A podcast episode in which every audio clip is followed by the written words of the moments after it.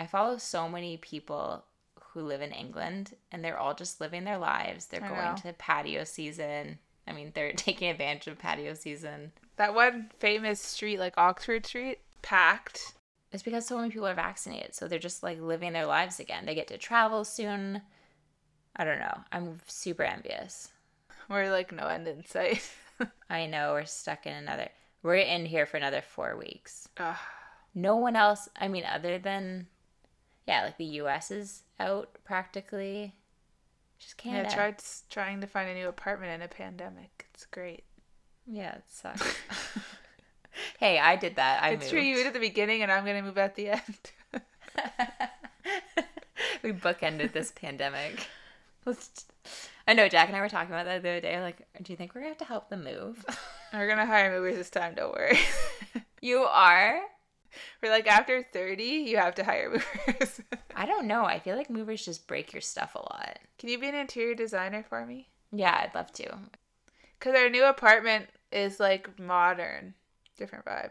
No, but this is a this is a cardinal mistake. You you don't buy furniture for your apartment. You buy furniture for your vibe. It's em- it's essentially an alt like a an empty space and you fill it with your personality. Don't don't be constrained by your apartment. No, it's no. We don't want to get super modern, but I, I just don't feel like I want a chocolate brown couch in that place. Yeah, I mean that's definitely fair. All right, let's get started.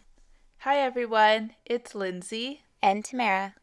and you're listening to Take Me to Chelsea, a podcast where two Canadians rewatch and discuss the hit UK reality show Made in Chelsea.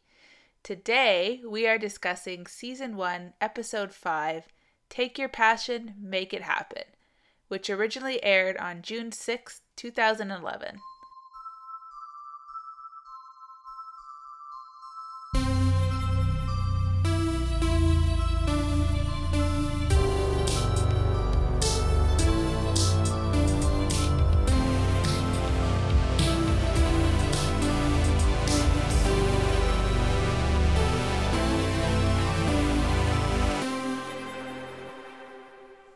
Okay, a lot happens in this episode, so buckle up.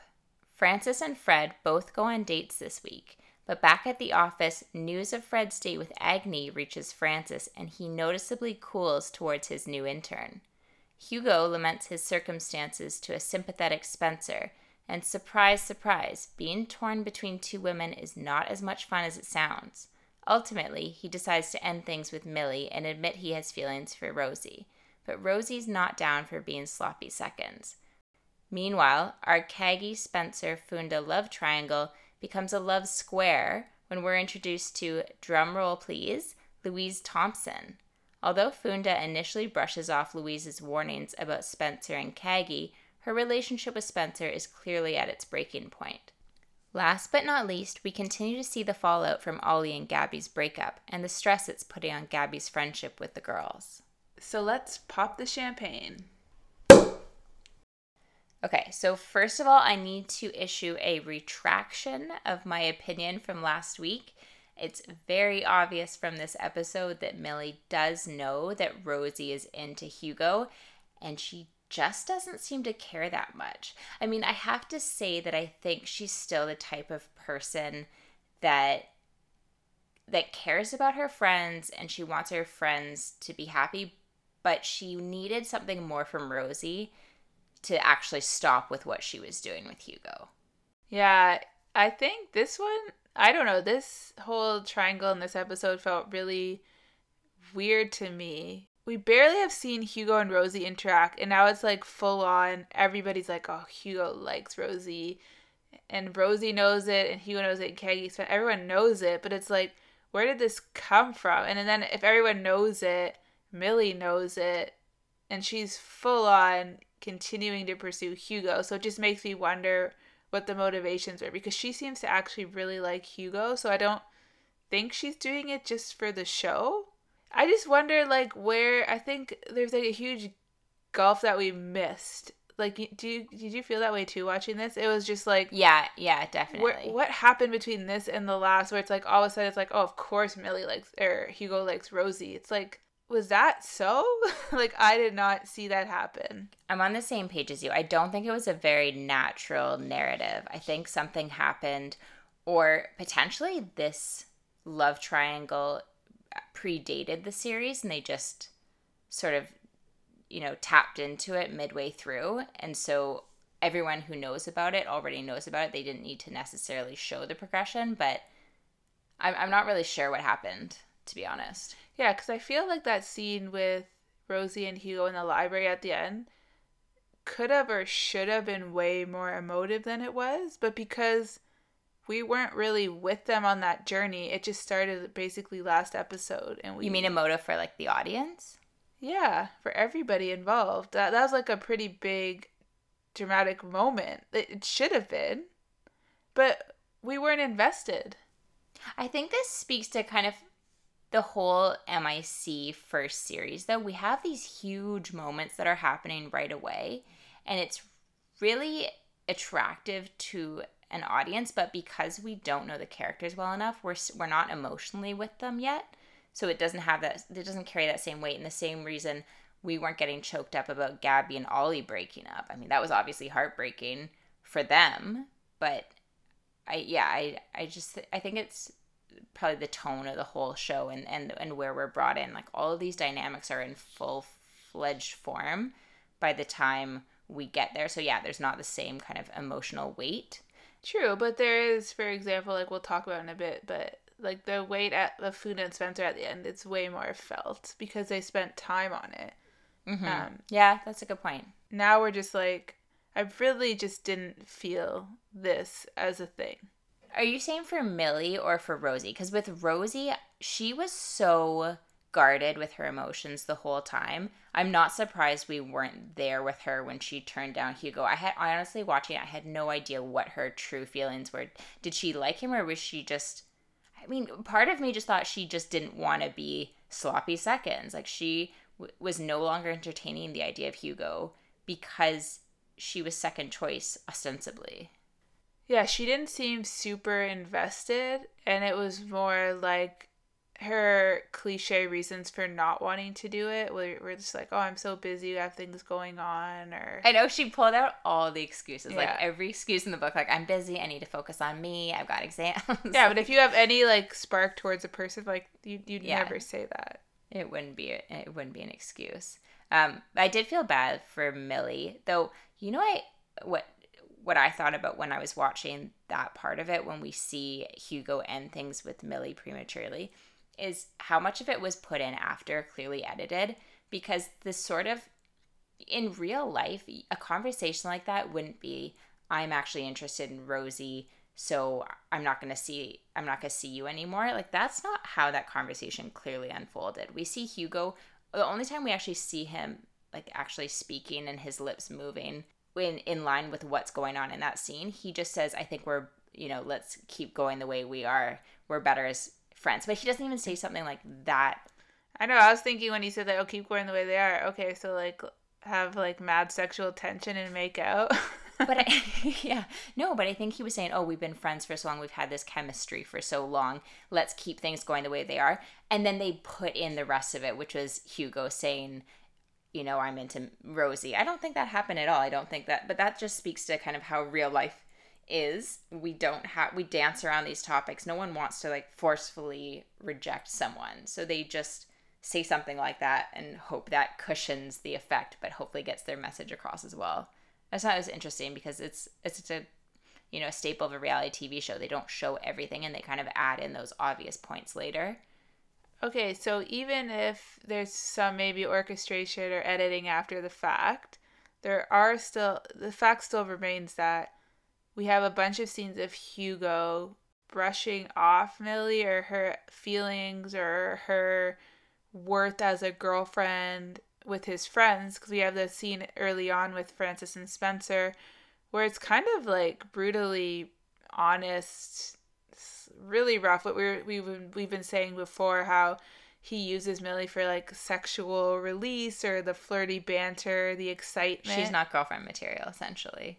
Yeah, it's like, is she like a sex object to you? Like, is she your friend and a sex object to you, and that's like how you want to like portray her? I I think because Hugo's had this chemistry with Millie for so long, he's never really entertained the idea that this could be serious. So I think he sees her, yeah, as kind of like a fun flirt, but nothing nothing with a future. Whereas with Rosie, I feel like there's they're just considered to be more on the same level, whereas Millie is very flirtatious and fun, but I don't know that she is in Hugo's perspective future girlfriend.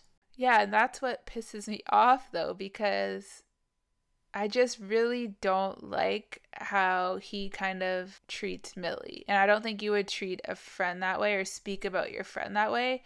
And they're diminishing her and they're just uh, diminishing her to like a sexual object in a way.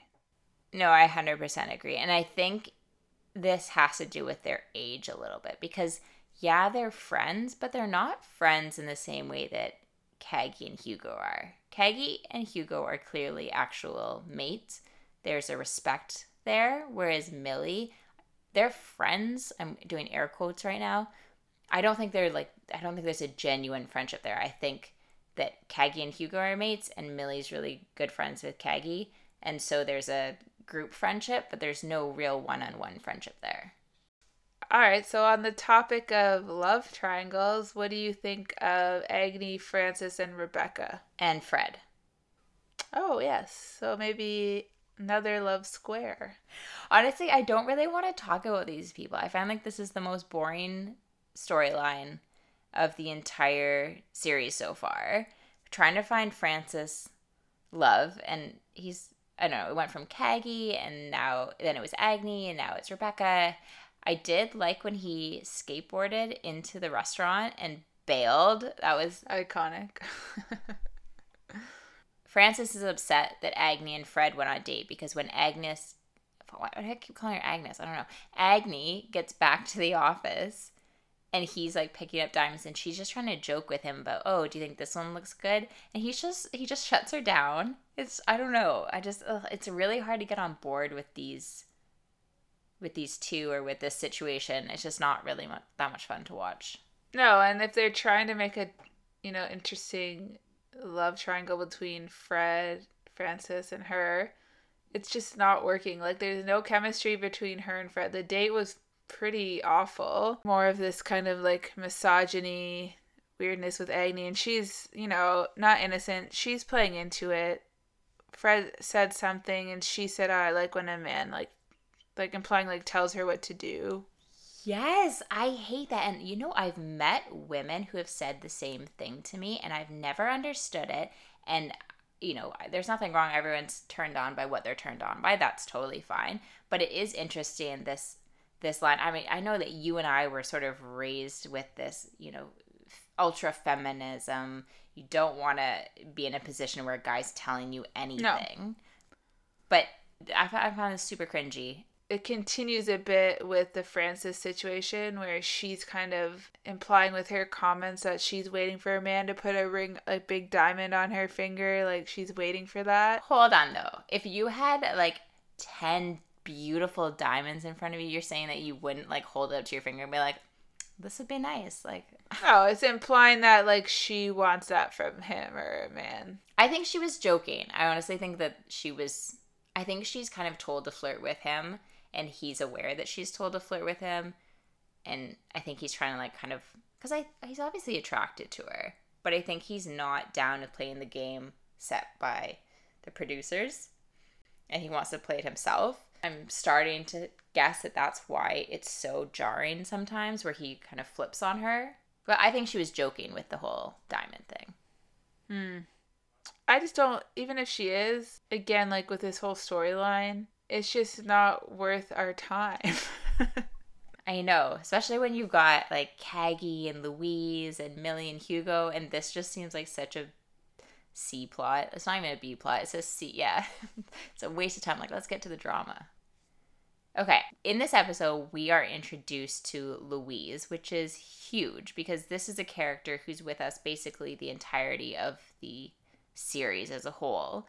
She, I mean, she's no longer in the in it now in season twenty one, but she's there a chunk of the time. Yeah, I forgot she was in the first season actually. So early too. I mean, I knew she was in the first season because I remember her with Funda, but to have her in episode five, like that's that's that seems early to me. She looks so young. Like she looks amazing now, obviously too, but it's not. It's just like her baby face. I found yeah. So interesting dynamic because she's obviously still somewhat taken with Spencer, and I'm not saying actively liking him, but when he walks in the room, she's kind of giggly, whereas with Funda, she's kind of cold and really giving her warnings. But I didn't think it was.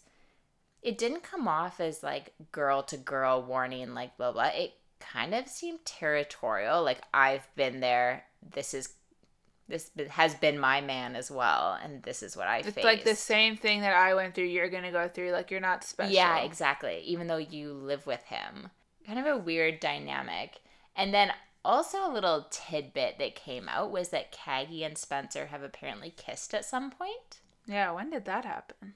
Interesting wording by Spencer though, because he talks about it to to Funda and it's like I definitely don't recall kissing Caggie, but like this is your ultimate crush for years and years. You remember kissing her. I don't care. Like you remember, even if you're drunk, you would remember. Mm-hmm. I feel bad for Funda because I think she's still trying after all of Spencer's BS and all the crap he's put her through. She's still making effort to hang out with his friends, still trying to kind of handle the situation and come out the other side.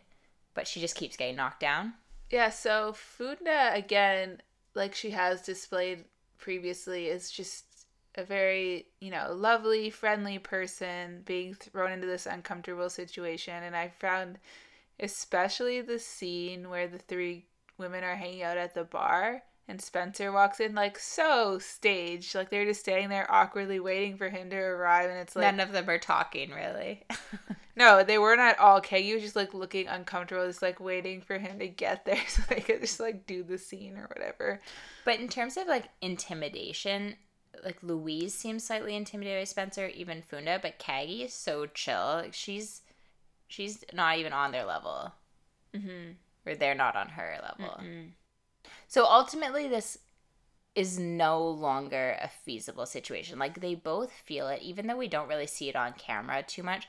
Clearly, like Funda is at her limit. Spencer's clearly somehow at his limit, even though a moment ago he was declaring, like, I still have so much respect for my girlfriend. And then he goes home and breaks up with her. Yeah, like the funny thing is, is when he was talking to Hugo about Funda, he was saying such lovely things about how wonderful She's the she nicest is. person. Yeah. Yeah, and he makes her, she makes him better, and Caggie's like someone he likes to have fun with, and it's like this was a year long relationship, mm-hmm. right? This was like they lived together because he had a few minutes of fame on the show. No, but not he, he wouldn't even have had that at this point. This is the very first season, so it wouldn't have been released yet. So there would have been no fame.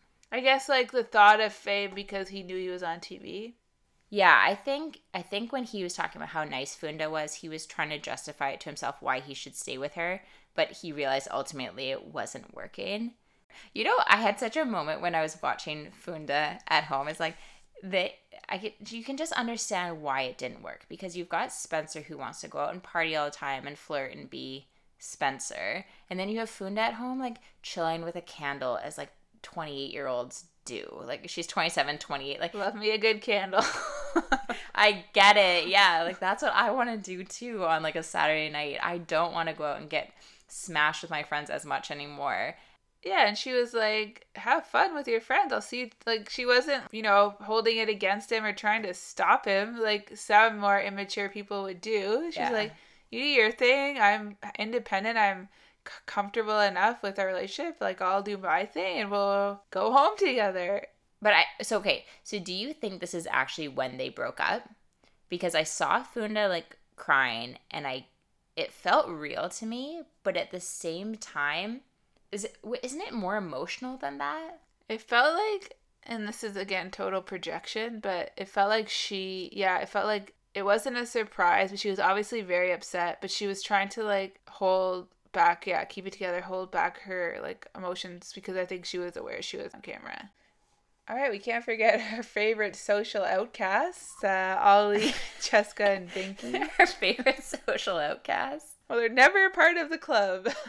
I know this is weird, right? I I wonder what the intention was behind this. Like, why didn't they just limit it to the one social scene? well, they don't have enough material, obviously. Yeah. But Francis isn't part of it either. But you're right, Ollie and Binky and Cheska is always like kind of an afterthought afterthought at this point, even though they're really fun. I mean, I, I love watching them, so yeah.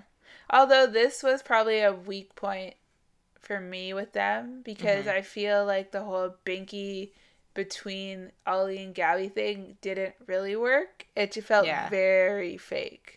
especially because the first couple of episodes you see Ollie and Ch- or sorry Cheska and Binky as friends with Ollie, and then Ollie's with Gabby, but you don't really see the three women hanging out a lot. It's just like they're they all hang out together. So yeah, I'm not. I wasn't really convinced by Binky being torn between Ollie and Gabby. So the the first or- episode or two, it's like yeah, the girls didn't really know Gabby very well. Gabby calling Binky like, "Oh, what are you up to? Who are you with?" It was so forced, and then Ollie asking, "Oh, who was that?" and Binky saying, "Oh, no one." Like obviously, Ollie knew who it was, or Binky would have told him. Binky was doing her best acting that, but it just didn't work. Yeah. I'm really happy for Ollie in this moment though because I liked when she said, "Oh, should we go hit up some boys?" and you know, he's taking the time to figure out whatever's going on with him and I like this moment for him where he's just having fun fun with his friends and he's not stressed about relationships and he's not stressed about Gabby and it's this kind of like break before it all kind of goes to hell. Can we can we take a moment in this episode to talk about the nicknames because I've had this on my list of things I want to talk about on this podcast and we haven't addressed it yet. We've just been like speaking about Binky and Caggie and Cheska and Agni and all these like okay, from Canada you would never hear these types of names. Like Caggie is the weirdest name I've ever heard. For Catherine, Yeah, no, I and we know that, but do you remember when we first started watching this? We're like, what the hell? Like yeah, Caggie? What what is this? It's so British and like Binky. Like that's not a name that you hear here at all. yeah, it's weird. I'm so used to it now because we've watching been watching this show for so long, but. Yeah, I think we were talking about like a friend of ours, you know, having a baby and then names, and we were just thinking like, it just like would it just completely not fit to have a name like that in Canada? not to say you couldn't have a name like that, it just doesn't fit. No, it doesn't at all. But can you imagine like I had a child and I named my child Binky? Like you would be you'd be like, What? but you know what I'm saying? Like this is this is not uncommon. This is very common for the UK. And for our UK listeners, this is not common in Canada.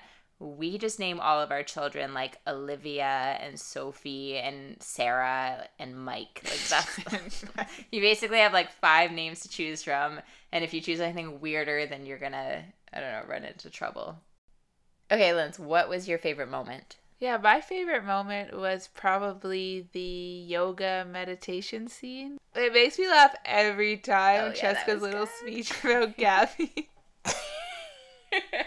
and we were left with you yeah, we were left with you. Like, God damn it, Ollie, you're left with your cast offs. such a good moment What about you, Tam? What was your favorite moment? okay my favorite part of this episode was when they were having a super serious conversation as Caggie, Hugo, and Spencer. And all of a sudden, they start going off about how amazing pugs are. Like, they're like, I want to get a pug. I really want to get a black pug. And like, I love pugs. And it's just, I love, like, it's the same kind of ideas you're seeing with, or your favorite scene this episode.